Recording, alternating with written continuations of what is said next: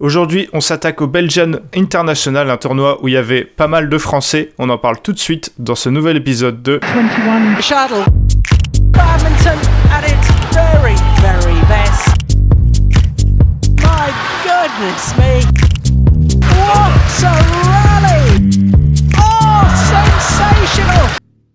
I'm the bad guy. Take that! Salut Benoît, merci euh, d'être avec moi. Salut Ewan, bonjour à tous. Euh, Benoît, on parle rarement des tournois en dessous de, on va dire, Super 300, Super 100. Euh, mais là, si on parle du euh, Belgian International, c'est qu'il y a une, il y a une raison, c'est qu'il y avait globalement pas mal de, pas mal de Français. Et c'est ce qu'on se disait en regardant les tableaux euh, avant, pas mal de joueurs aussi que, par exemple, nos auditeurs qui s'intéressent au top 12 peuvent, euh, peuvent connaître. Donc on s'est dit que, on s'est dit que ça valait le coup. Et je rajoute aussi, et on le verra, que à ce genre de tournoi, c'est aussi un bon moyen de connaître les jeunes, euh, les jeunes asiatiques qui viennent là euh, faire leurs armes et qu'on retrouve euh, à un gros gros niveau plus tard. Ouais, c'est exactement ça. Et euh, d'ailleurs, je vous invite à aller voir le palmarès du tournoi parce que, bon, on reverra pour cette année, c'est difficile de juger, mais peut-être que cette année, c'est finalement un des. Enfin, les vainqueurs peut-être qui seront le moins forts à l'avenir, parce que tu regardes les vainqueurs des années passées, il y a du Rico Gunji, champion du monde junior, Lakshya Sen, euh, Kento Momota qui avait gagné, les Stoeva. Enfin, je vous en passe, mais en vrai, il y a un sacré palmarès quand même en Belgique. Ouais, bah je, c'est ce que je regardais aussi en fait. Je l'ai sous les, je l'ai sous les yeux. C'est vrai qu'on a du, même les, hein. les dernières années, hein, du, du Ouais. Lakshya Sen, euh, Ngutse Young, euh, voilà, Anton Sen. Ouais, franchement, c'est Go, Go Jinwei, tu l'as dit, mais c'est, c'est, c'est vraiment sympa. Donc on va voir, on va voir si ceux qui ont gagné cette année sont promis, euh, bah, sont promis au même, euh, au même succès. Euh, Benoît, on va commencer par le simple homme euh, et on va parler du vainqueur. On en parlait euh, juste avant que j'appuie sur le bouton enregistrer. C'est toi qui m'en parlais. Le, le Taïwanais euh, Lee Chun-yi qui a battu en finale euh, Kim Brun euh, 21-14, 21-13. Bah Benoît, on va reparler de lui de toute façon parce que il a battu, euh, il a battu notamment un Français, mais il était globalement au-dessus de, de tout le monde sur ce tableau et euh, le Danois en finale, euh, bah il a pris à peu près la même chose que les autres quoi. Ouais, c'est ça. En vrai, c'était, je sais pas, c'était le tarif maison, euh, j'ai envie de te dire, parce que c'est un mec qu'on n'avait pas vu depuis trois ans sur le circuit, mais cette, année, euh, je sais pas si tu voudras revenir juste après dessus, après avoir parlé de ça, mais il fait une, fin, il fait une très bonne année, et c'est logique, je l'avais dit en début de semaine que c'était le meilleur joueur de ce tableau. Et je pense que ça s'est vérifié, enfin, hormis le japonais qui lui prend un 7 en demi, et encore, euh, il n'y avait pas vraiment de débat dans ce match. Il s'est, il s'est promené toute la semaine. Ouais, et Benoît, on se disait, c'est, c'est le genre de joueur qui, dans le classement, ne reflète pas le vrai niveau, hein, parce que là, il est Mhm. 73, me semble-t-il, mais euh, il a déjà gagné un Super 300 il y a 3 ans, euh, et en fait, euh, le Covid a dû pas mal freiner, il a pas dû jouer beaucoup, mais en fait, c'est un super joueur qui, qui vaut beaucoup mieux que ça. Ouais, bah c'est ça, zéro match depuis 2019. hein. Donc euh, le gars, il a perdu 3 ans de carrière. à- Enfin, ouais, peut-être pas parce qu'il s'est entraîné, mais tu vois, il a quand même perdu 3 ans sur le circuit. Euh, c'est un mec euh, sur des championnats du monde junior euh, qui rivalisait avec euh, du euh, Kodai Naraoka qu'on voit actuellement sur le circuit. Enfin, c'est, c'est vraiment un très bon joueur, ou même du Viti Tsarn. Et on le découvre aujourd'hui parce qu'il y a eu ces 3 ans-là. Mais en vrai, ouais, c'est pas non plus un mec qui sort de nulle part, tu vois. Non, non, tout à fait. Mais c'est vrai que il y a pas mal de joueurs euh, asiatiques qui, bah, Mm. comme je le disais, viennent jouer en Europe, qui n'ont pas pu le faire à cause du Covid. Euh, Il y en a pas mal effectivement qui ont dû perdre, euh, qui ont dû perdre des des, des années. C'est c'est ouais, c'est c'est un peu c'est un peu triste. Mais lui, euh, en tout cas, va vite rattraper le, le temps perdu, je pense, vu le vu le niveau qu'il a montré. Il va pas rester longtemps sur des sur des tournois euh, sur des tournois de ce de ce niveau-là. Benoît, il a notamment battu euh, il a notamment battu en quart de finale Christo Popov, euh, notre Français qui était tête de série 1, euh, 21-16, 21-12. Euh, bah voilà, là on a vu un, on, a vu un vrai écart de niveau entre les deux joueurs et euh, le Français euh, a jamais vraiment pu y croire quoi. Ah non, clairement, il n'y a pas eu débat. Christo, pas au mieux, ça c'est sûr, je pense. Mais en vrai, on l'a senti frustré d'être en manque de solutions. Et, vraiment, il n'y avait pas la place, quoi. Et euh, Lee Chun-yi, je pense que Christo peut rivaliser avec des joueurs comme ça, c'est évident, mais. Enfin, je veux dire, euh, il bat pas Christo en se disant c'est la perf de mon année, tu vois. Je, je, je sais plus qui l'a battu cette année, mais il fait notamment 3-7 contre Ginting. Et genre pour lui, moi je l'ai vraiment senti comme ça, c'était un match de routine. Et c'est terrible de se dire ça quand tu joues Christo Popov. Et je pense que, enfin, je sais pas si tu vas me dire ce que t'en penses, mais quand on voit ce genre de match, on se dit non, mais Christo, euh, quart de finale d'un tournoi comme ça, bah, en vrai, c'est censé euh, être quasi une formalité, quoi. Exactement. Déjà, moi, j'étais assez surpris de le voir sur, s'aligner sur ce tournoi.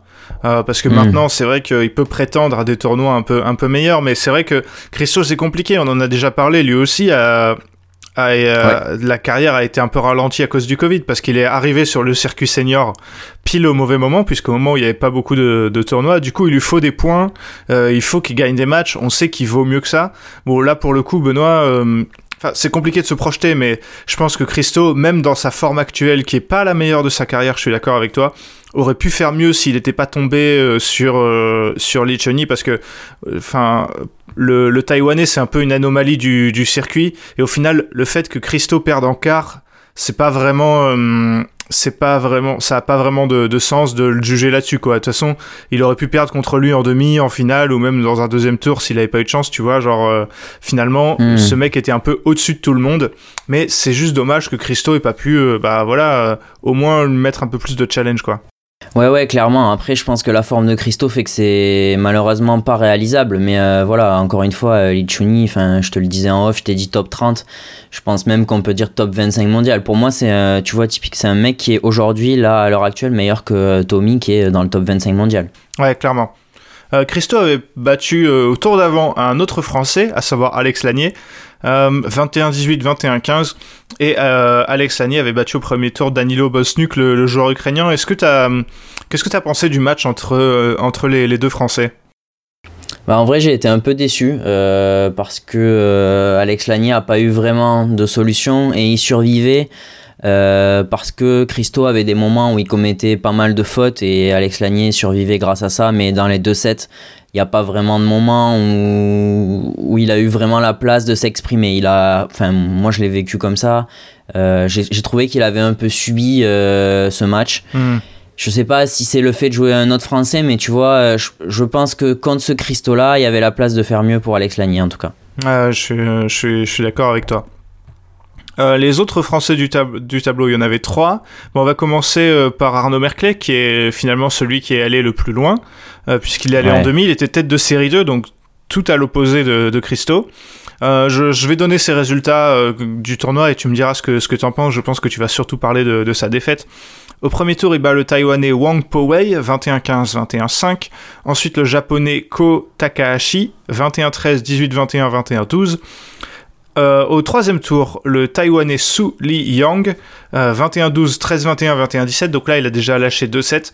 Et il perd finalement en demi contre euh, Kim Brun, le, le Danois, donc qui a perdu euh, en finale. 8-21, 20, euh, oui, 8-21, 23, 21, 21, 16. Euh, Benoît, j'imagine que le mot que tu vas utiliser pour parler de cette défaite d'Arnaud Merquet, ce sera frustration. Est-ce que j'ai tort? Ah non, t'as pas tort, mais je pense que. je- Enfin, je, je serais surpris qu'il utilise un autre mot pour décrire son tournoi. Euh, il bat deux mecs, euh, le, le chinois et. euh, Le chinois, pas du tout, le japonais et le taïwanais, euh, qui sont très forts. Voilà, je pense qu'il faut clairement dire les choses. C'est deux mecs qui sont nés après 2000 et qui font une belle saison. Deux mecs qui avaient battu des bons Danois quand même, Christophersen et Johannessen Voilà. en plus. Ouais, ouais, voilà, c'est vraiment deux mecs qui sont bons. Il perd un set à chaque fois, le deuxième parce qu'il y a une petite baisse à chaque fois, mais toujours euh, un Arnaud Merclé très fort dans les troisièmes sets. Face à Kim Brun, euh, il, mène, euh, il mène facilement dans le premier et dans le deuxième, il y a trois volants de match. À 20-18 puis à 21-20 et je pense qu'il y aura d'énormes regrets sur ces volants de match parce que sincèrement c'est pas Kim Brun qui, qui joue les points de sa vie c'est Arnaud Merclé qui doit faire mieux et, et dans ce troisième set euh, le côté physique rentre en jeu et Kim Brun euh, est- c'est là où vraiment il y a eu un basculement c'est sur cet aspect physique là parce que vraiment dans les deux premiers sets si Arnaud Merclé le plie en deux il n'y a pas du tout scandale et, euh, et je pense que sa place en finale bah, il l'avait. Est-ce que selon toi, est-ce que physiquement il a eu du mal dans le troisième set de, de sa demi et est-ce que tu crois que les sets lâchés au long de la semaine ont pu, ont pu peser un peu? Oui, clairement, clairement, mais après il, il, il lâche pas des sets non plus parce que il, il fait un peu n'importe quoi. Il lâche des sets contre des mecs qui sont forts Et c'est vrai que lui connaît une baisse, mais c'est vrai que oui, je, je, pense clairement que ça a pesé. Et après, mentalement, quand tu rates trois volants de match, en sachant que tu as eu la place d'y aller, ah, c'est quand même difficile à digérer. Ouais, je pense, parce que même s'il aurait peut-être pas pu faire grand chose contre le Taïwanais en finale, euh, bah, je pense que ça lui aurait fait du bien de battre un joueur européen mm. euh, qui était largement à sa portée, quoi. Ouais, c'est ça. Et puis, euh, et puis forcément, il y avait, il y a, sur la chaise, il y avait le marabout Peter Gadeux, donc t'as, enfin, tu, non, mais tu sais qu'il a entraîné et tout, donc t'as, as envie de réussir, je pense. Donc ça doit être assez frustrant. Euh, Kim, Kim Brun, pour le coup, lui, fait une sacrée semaine, hein, parce qu'il bat euh, Abian et Dwi Kayo, et surtout au premier tour, il gagne un match contre un autre Taïwanais, Lu Chia Hung, 21-19, 22-24, 27-25. Donc, euh, donc voilà, gros gros marathon pour, pour commencer. Après, il a passé un peu moins de temps sur les cours euh, dans son deuxième et hmm. troisième tour. Les deux autres Français, ben on parlait de Su Liang, le Taïwanais que Carnot Merkel a battu. Euh, lui-même avait battu juste au, tour d'avant un Français, euh, Martin Oisan, qui était sorti des qualifs et qui avait passé le premier tour contre un, Japonais en 3-7. Euh, mais il a rien pu faire ensuite, 21-9, 21-11.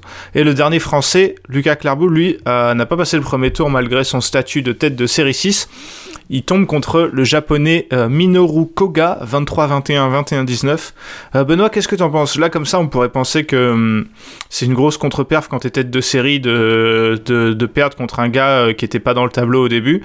mais quand tu vois ce que fait le japonais après, qui est, le seul de la semaine à prendre un set au, vainqueur taïwanais, c'est peut-être pas si mal. Qu'est-ce que t'en que t'en penses?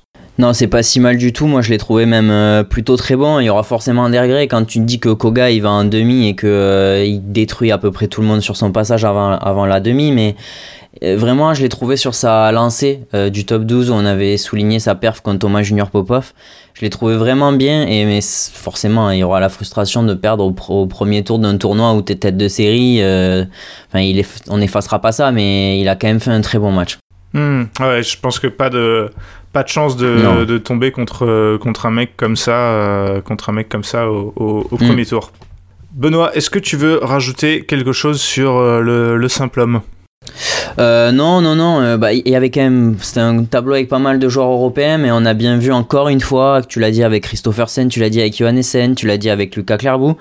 ces mecs-là, ils se font punir par des, des jeunes des jeunes asiatiques et c'est voilà, c'est vraiment le jeu du circuit européen et comme on le connaît. À chaque fois que les asiatiques y viennent, ils viennent eh toujours pour nous rappeler qu'ils sont largement meilleurs que nous et que euh, des noms qu'on n'a jamais entendus tapent euh, des joueurs européens confirmés quoi. Et c'est toujours la même claque à chaque fois. Mm. Allez, on passe tout de suite au simple dame. Oh my goodness! Le simple dame qui a été remporté par euh, la joueuse euh, vietnamienne euh, Chui Lin Nguyen. Elle a battu en finale une joueuse japonaise Hirari Mizui. 21-19, 21-16.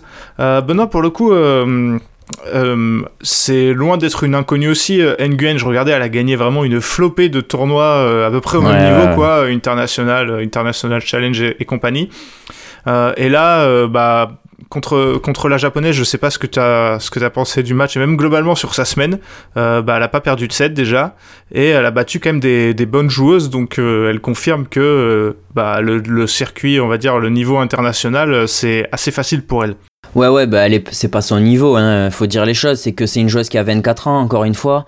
c'est des joueurs qui ont, qui ont clairement subi la crise sanitaire, même si tout le monde l'a subi. Euh, c'est juste que les jeunes joueurs, bah, eux, ils ont perdu des années. Clairement, c'est son cas. Quand tu vois ses résultats cette année, euh, il me semble qu'elle accroche euh, Sayaka Takahashi en début d'année. Il me semble qu'elle accroche PV Sindhu aussi récemment. Tu vois, enfin, je veux dire, c'est quand même révélateur du fait qu'elle a absolument rien à faire là.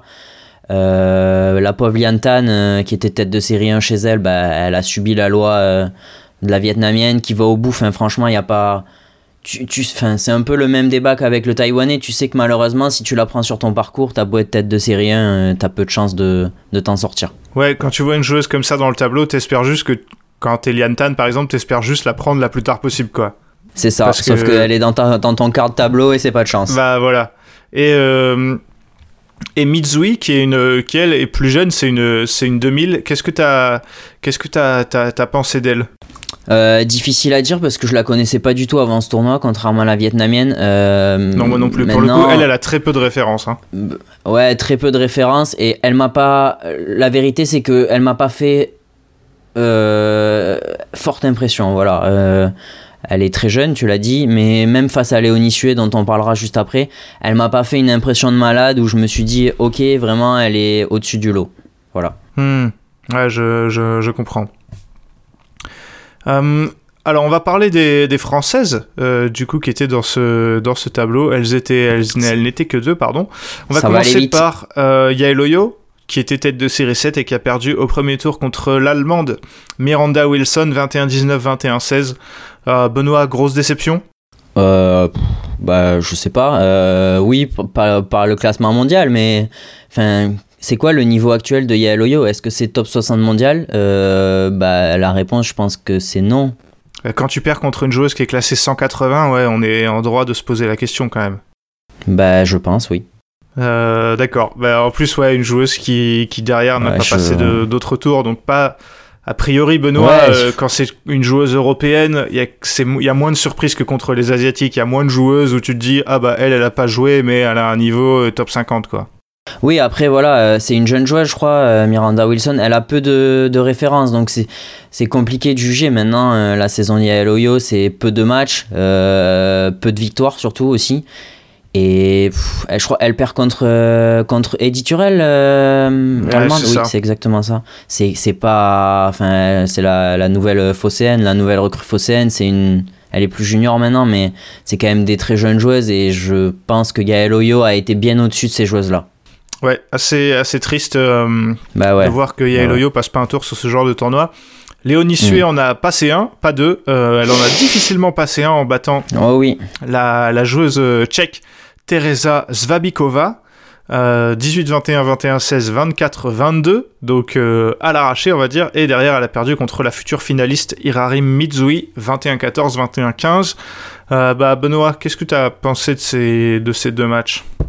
Euh, compliqué face à Svabikova, ça sauve euh, un ou deux volants de match de mémoire. Euh, pff, franchement, c'est un match où tu te dis c'est c'est cool qu'elle s'en sorte, mais ouah, c'est Pas rassurant. Ouais, c'est le niveau de jeu est pas était pas au rendez-vous. Et face à Mitsui, c'était mieux, mais voilà, c'est face à une joueuse plus forte, donc malheureusement, même même quand c'est mieux, bah c'est pas assez quoi. Hmm. Donc euh, voilà, euh, deux françaises, il y avait énormément de joueuses de, hum, de top 12 hein, dans ce tableau. On a parlé de Liane Tan, C'est clair. Euh, Il y avait Vivienne Sandorazi, Rachel Dara, donc Edith Turel. Bon, Clara Lasso joue plus en top 12 euh, cette année, mais elle était là aussi. Agnès Koroji, Jenjira Stadelman. Mais voilà, ce sont encore une fois les, les joueuses asiatiques qui, qui s'en sont sorties. Euh, Christine Kuba, Mhm. l'estonienne, a fait, a fait demi.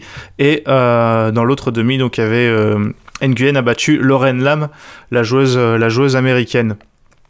Benoît, est-ce qu'il y a quelque chose que tu veux rajouter sur ce tableau de simple dame? Non non, je pense que t'en as t'en as bien fait le tour. Allez, on passe tout de suite au double homme. Look at this. Look at that. Le double homme euh, qui a également été remporté par euh, des Taïwanais, en l'occurrence Ch- euh, Chang Kochi et Po Liwei. Ils ont battu des Thaïlandais, euh, la paire Soton euh, Trinkaji, 21-11, 19-21, 21-17. Euh, Benoît, qu'est-ce que tu as pensé euh, bah, de cette finale et euh, en gros des deux paires, des deux paires finalistes? Bah, qu'elles sont elles ont pas grand chose à faire là. Je pense que non mais c'est vrai Chang il a gagné déjà un super 100 je crois ou un super 300 il y a quelques années si je confonds pas de nom euh, Ouais, c'est ça, il a gagné le- qui- l'Indonesia Voilà. Masters en 2018. c'était un super 100 ou 300 100. 100 ok bah pff, c'est des mecs qui ont du mal à gagner des, des parce qu'ils ont joué cette année sur le circuit c'est des mecs qui ont du mal à passer des premiers tours parce que forcément euh, ils ont ils, ils sont très loin au ranking mais on, on a clairement vu cette semaine qu'ils avaient rien à faire là ils sont pas tête de série on parlera de du, fait qu'ils prennent les têtes de série en française malheureusement mais c'est les ouais c'était les deux meilleures paires de la semaine on a vu une bonne finale euh, peut-être une des finales les plus équilibrées d'ailleurs mais voilà, encore une fois, euh, c'est trop compliqué pour les paires européennes, même si elles sont tête de série, quoi. Hmm, ouais, je comprends. Euh, bah voilà, on va en parler. Les têtes de série 1, euh, elles étaient françaises, en l'occurrence Lucas Corvet et Romain Voilà. Labarre. Qu'on voit peu finalement sur le, sur le circuit et qui ont perdu en, euh, en quart de finale contre les, futurs, euh, les futurs vainqueurs. Ils avaient d'abord euh, passé le premier tour parce que ils étaient tête de série, donc sans jouer. Le deuxième contre les Japonais Takano Tamate 18-21, 21-15, 21-13 avant de perdre face donc à Changpo 21-16, 21-12. Qu'est-ce que tu as pensé de, de la paire Corvée-Labarre cette semaine, Benoît? Bah écoute, bonne, bonne, bonne entrée en matière, j'ai envie de te dire, parce que les, les Japonais étaient pas ouf. Clairement, ils perdent le premier set, mais, on sentait qu'ils étaient bien au-dessus, Corvée la barre. Les Japonais étaient totalement inoffensifs, aucune variation en attaque, euh, et surtout absolument pas dangereux. Mais malheureusement, derrière, tu tombes contre une paire où tu peux même pas jouer parce que rapidement, il y avait des écarts, et ça, enfin, tu voyais que c'était pas du tout le même niveau, quoi. Donc, euh, il y avait pas, pas grand chose à faire. Et encore une fois, c'est ce que tu te dis, bah, t'espères ne pas prendre cette paire-là dans ta, dans ta partie de, de quart de finale. Donc c'est un peu dommage pour Corvée la barre, mais si ça n'avait pas été eux, ça aurait été les Thaïlandais dans l'autre partie. Alors euh, difficile d'avoir des regrets. Et l'autre euh, paire française, une paire qu'on qu'on connaît moins, je sais même pas si j'avais déjà joué ensemble, j'en avais pas à souvenir. En tout cas, Samy Corvée et Louis Ducrot qui sortaient des qualifs. Ils ont battu Mm. les, les, les Bulgares Nikolov euh, Yanakiev au premier tour, 17-21, 21-18, 21-15. Et ils ont finalement perdu. euh, avec les honneurs, on peut dire, contre les futurs euh, finalistes, les Thaïlandais. Euh, 21-19, 21-17. Qu'est-ce que tu as pensé de Euh, bah, pff, c'est compliqué, pareil. C'était leur premier. euh, moi, j'avais pas souvenir non plus. Samy Corvée, on l'avait vu pas mal avec Yanis Godin. Hmm. euh, ces derniers mois. Euh, bah en vrai, ils passent un tour déjà sur un tournoi comme ça alors qu'ils sortent de qualif et puis ils font des bonnes qualifs. Donc c'est cool. Maintenant, c'était compliqué face, bah, face à une paire qui fait finale, mais en même temps, t'es pas ridicule non plus. Donc en vrai, franchement, ça a été une paire qui m'a. Ça a été une des plus belles satisfactions du clan français, je pense, cette semaine. Ouais, et peut-être celle qu'on attendait le moins, c'est des bons joueurs euh, Ah bah en top oui. 12, même si Samy Corvée, on le voit un peu plus sur le circuit international, euh, Louis Ducrot déjà euh, moins, et plus en simple en plus. Donc euh, ouais, je suis oui, d'accord avec toi. Et la dernière paire euh, française euh, qu'on connaît un peu mieux, Kenji Lovang et Léo Rossi, ils ont perdu au premier tour contre euh, les, les Canadiens, euh, Dong Adam et Neil Yakura, 21-16, 15-21, 21-18. Est-ce que t'as- ça t'a ça t'a déçu cette, cette défaite, Benoît? Pas forcément. Alors en plus, je vais pas, je vais pas faire genre, j'ai pas vu le match, donc euh, je vais pas, je vais pas je vais pas épiloguer là-dessus. Maintenant, Yakura, c'est un joueur quand même qu'on a, qu'on voit pas mal sur le circuit, jouer avec un nouveau partenaire, mais Hmm. c'est un mec qu'on connaît quoi. Ouais, je suis d'accord avec toi. Euh, donc oui, non, cette défaite est pas est pas vraiment euh, est pas vraiment scandaleuse. Bah sur le reste, il y avait quelques paires quelques quelques paires qu'on qu'on connaissait. Quelques paires européennes, je, je veux dire, il y avait euh, Frédéric Segard qui était là avec, euh, avec Kier, Euh, Mhm. il y avait Easton Russ, les, les Anglais, euh, Beu, Kier aussi, les, une autre paire euh, danoise. Est-ce que tu veux parler de ce, de ce tableau, euh, Benoît, un peu? Ouais, j'en ai marre. Euh, Sogard, je vais me répéter, mais putain, mais qu'est-ce qu'il fait là avec Je un savais mec que t'allais dire euh, ça. ça- Non, mais ça m'énerve parce que j'ai l'impression que on sait pas quoi faire de lui et il est au placard du coup. Le gars, il a un Euh, niveau, en il a un niveau, allez, je- de top 20 mondial, je pense, top 25. Et le gars, il joue des Ouais. vieux tournois en Belgique avec un partenaire qui est pas bon et il perd en quart. Franchement, il doit avoir la rage. hein. Franchement, euh, s'il y en a qui sont fans de basket et qui ont regardé l'Eurobasket, quand tu vois comment c'est facile de naturaliser un joueur, qu'est-ce qu'on fait nous en France là? Qu'est-ce qu'on fait pour pas naturaliser ce garde dès la semaine prochaine? Ouais, non, mais en vrai, euh, le gars, enfin, ouais, c'est- quand même assez, assez, assez triste. Ça gâche parce sa que carrière. hein. Quand il jouait avec, euh, il jouait avec qui? Il jouait avec Rasmussen. euh, il faisait, Oui. il, il, il faisait pas tâche. Hein. Et, et là, Non, le- tout. la Fédé danoise a décidé de le, de le gâcher et maintenant, bah, c'est plus un jeune, quoi. Donc, j'espère que Ça gâche une carrière hein, quand même. Ouais, bah ouais, ouais, c'est ça. C'est complètement. C'est vrai que c'est c'est vrai que c'est dommage. Mm. Allez, on passe tout de suite au double dame. Aimez-vous le badminton Il s'agit là d'un sport qui ne déçoit personne. Euh, double dame remportée par euh, une, une paire européenne. Ah non, je déconne, c'est encore des asiatiques, c'est les japonaises Hiroka Mikato Qui étaient là. qui ont battu euh, les, les taïwanaises Chang euh, Yang. Euh, Benoît, oui, finalement, sur les 10 finalistes, euh, Kim Brun, c'est le seul européen et il a perdu. Oui, c'est ça. J'ai cru que tu regardais le mauvais tableau. J'ai cru que- je me suis dit, mais qu'est-ce qu'il dit comme connerie? C'est évident qu'il n'y a pas une paire européenne qui Et a non, gagné. on s'est, on s'est pris une, une petite, une petite leçon. Autant il y a des vainqueurs européens euh, par le Ouais, passé, autant euh, bah, là sur les, les deux dernières années, il y en a, il y en a pas. Qu'est-ce que tu as pensé de cette finale? Bon, qui, a été, qui a été rapide hein, euh, 39 minutes pour du double dame, on appelle ça expéditif. Victoire des, des japonaises 21-7, 21-15. Je vais pas faire le gars, je les connais pas. J'ai juste vu un match cette semaine, c'était contre Valle Verselo. Et je me suis dit, aïe aïe aïe, cette paire-là, il y a probable moyen que je la retrouve samedi en finale. Bah voilà, je suis pas, ça va pas louper. Euh, c'est compliqué parce que en vrai, je les connaissais pas jusque-là. Elles ont fait une ou deux finales cette année sur le circuit, euh, parce que j'ai déjà, du coup, j'ai quand même vu leur nom. Mais euh, qu'est-ce que tu veux dire? C'est que c'est encore une paire euh, très jeune, euh, qu'on connaissait pas et qu'on sera amené à revoir. Je, je leur promets pas un destin incroyable, sincèrement, en, en question de niveau. Surtout que c'est dur Mais de se faire de la place en double dame au Japon. Ouais, voilà, c'est ça. Euh, moi, je les vois un peu comme euh, Iwanaga, Nagahashi qui ont gagné l'année dernière en Belgique. Tu vois, moi, je les vois un peu comme une paire comme ça. Et vu la saison de Iwanaga, Nagahashi, je leur souhaite, euh, je leur souhaite le, le même avenir. Ouais, et puis, bah, bon, à un niveau plus élevé, mais tu vois, euh, par exemple, Matsuyama Shida, on les pensait, on pensait pendant longtemps que ça resterait une paire euh, secondaire, et finalement, euh, Mhm. elles ont fait une entrée euh, fracassante au premier plan, donc euh, des fois, tu peux quand même te faire une, une place, surtout quand euh, les paires Oui, oui. devant sont blessées ou sont pas au niveau. Ouais, et puis il y a un autre paramètre, c'est que quand au quotidien tu t'entraînes avec 6 joueuses, 8 joueuses ou 10 joueuses qui ont le niveau de top 15 mondial, ben en vrai tu progresses. Et c'est pas la même chose que même quand tu as un niveau équivalent, par exemple à Buchholz, ben c'est pas pareil que s'entraîner avec Alexandra Boyeux et, et Mette Poulsen, tu vois. Sans faire offense, mais ça tire vers le haut forcément. Ouais, tout à fait. Bon, on peut en parler direct de- du match que t'as vu, du coup, quand elles ont battu les Françaises euh, Valle Verselo. Euh, pas de chance, j'aurais bien aimé les voir euh, Ah ouais. bah, jouer un peu cette semaine, mais elles prennent euh, une paire euh, bah, beaucoup trop forte dès le premier tour, et ouais, c'est dommage. Oui, parce que c'est vraiment une paire que moi j'aurais aimé voir. Après, quand tu vois le tableau, il y a tellement de paires asiatiques pour le coup, encore pire peut-être que dans les autres tableaux, Ouais. que ça aurait été compliqué de. Je pense qu'elles auraient fait mieux que les autres françaises, que je t'offre une transition, mais elles auraient fait mieux que les autres françaises si elles avaient eu la chance de jouer euh, un duel euh, entre européennes. Mhm. Voilà. Bah voilà, les autres françaises Théa Marguerite et Camille Pognante qui ont perdu contre les Allemandes euh, Michalski Volkmann. De, ouais, dommage, 21-14, 21-17. C'est vrai que quand tu prends pas une paire asiatique déjà au premier tour de ce genre de tableau, tu peux te dire que tu as eu de la chance.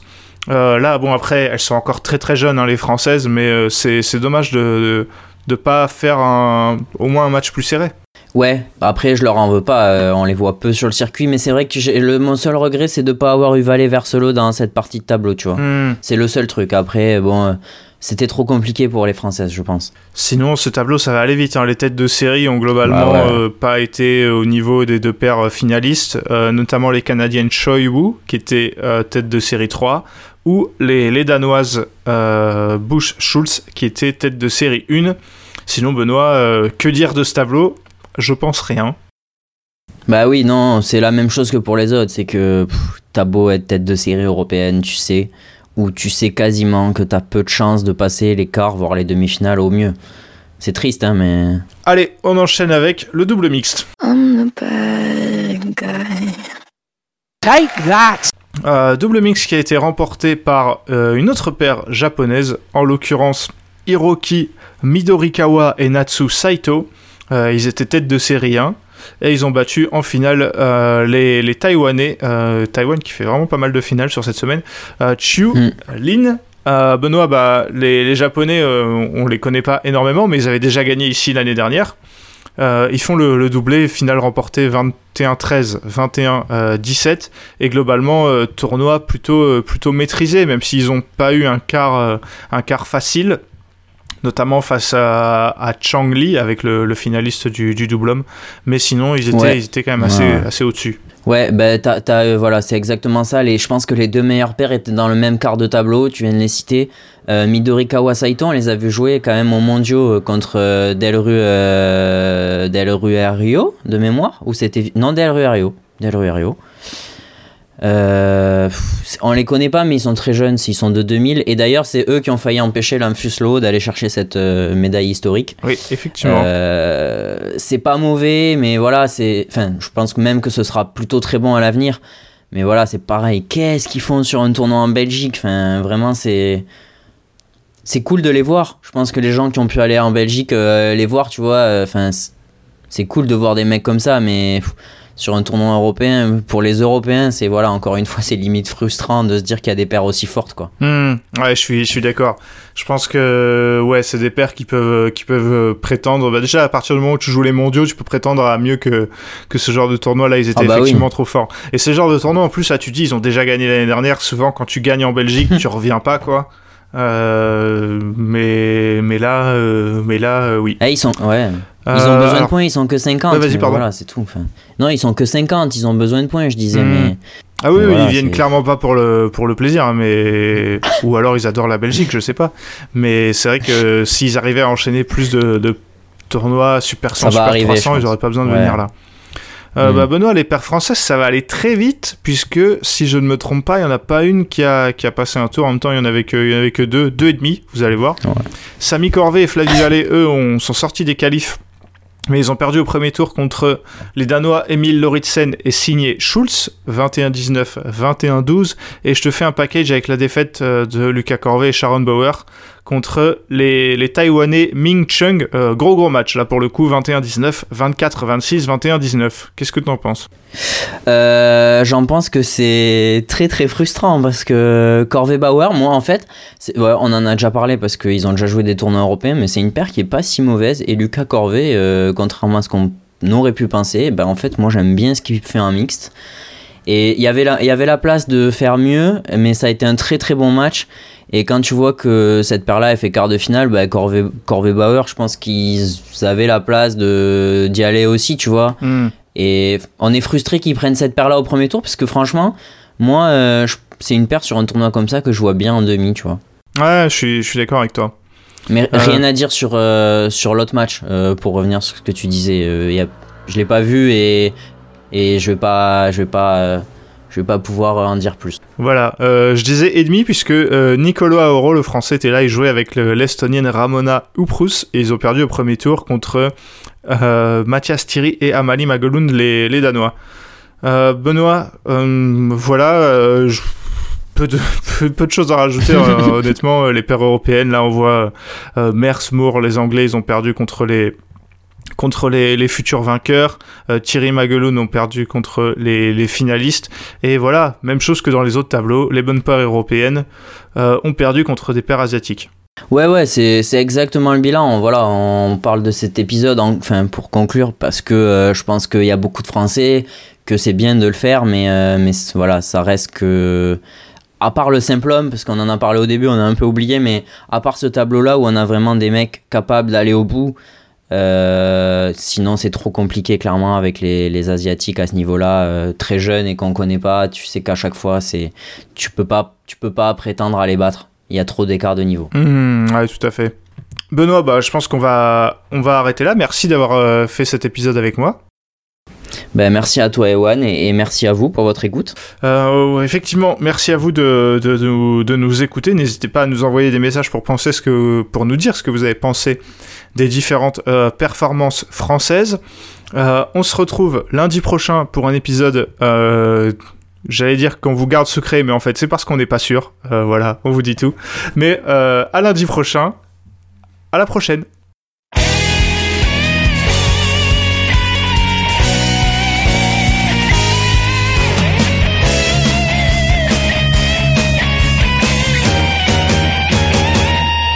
绽放我们激情的节奏，把那束缚抛开的时候，共同感受这片天空带给我们的自由。